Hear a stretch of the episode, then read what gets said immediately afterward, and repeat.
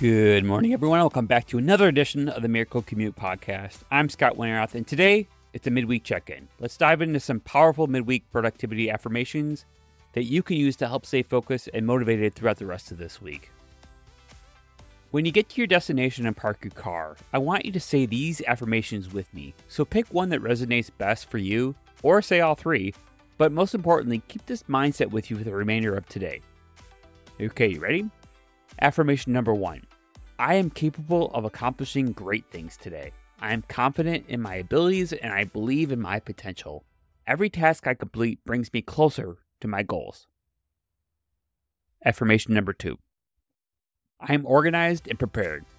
I have a clear vision of what needs to be done, and I am prioritizing my tasks effectively. My to do list is my roadmap to success. Affirmation number three I am 100% focused and disciplined on X. Try to think of a task that you can replace X with. I am 100% focused and disciplined on X. I minimize distractions and stay committed to my work. I block out any negative thoughts or doubts and stay in a positive, productive mindset. Okay, that's it for this quick midweek productivity check in. I hope you found these affirmations helpful, inspiring, and motivating. Remember, only you have the power to make this a productive and successful day.